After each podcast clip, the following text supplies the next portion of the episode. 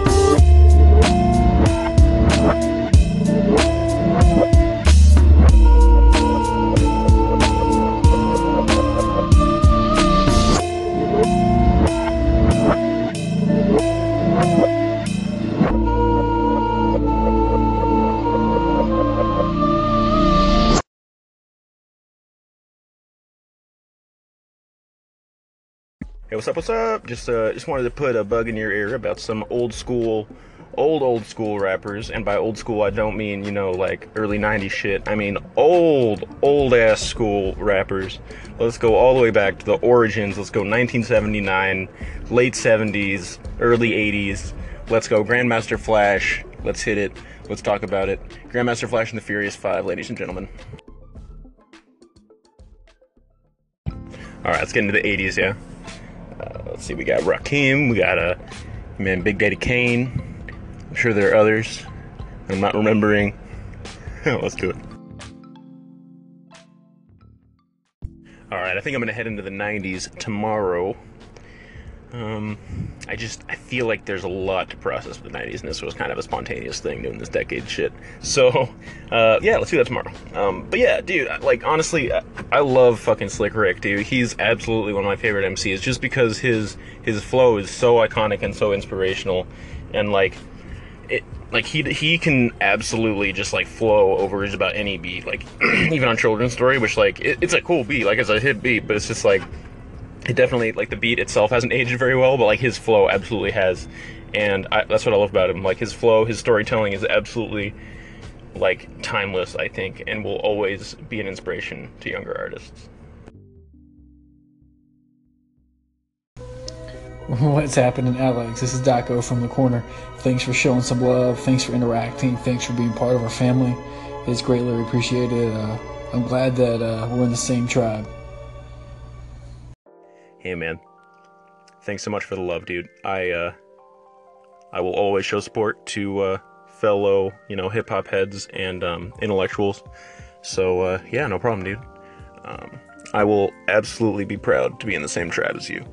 Um speaking of tribe um i was actually just listening to a tribe called quest's recent album uh you know uh, we got it from here thank you for your service. Um, awesome album awesome album. Cutting edge you know shit back in the day anyway uh, back in the 90s um, you know um, really stayed true to that uh, you know real tribe sound. I love that but uh, you know with some maybe some modern production in there as well.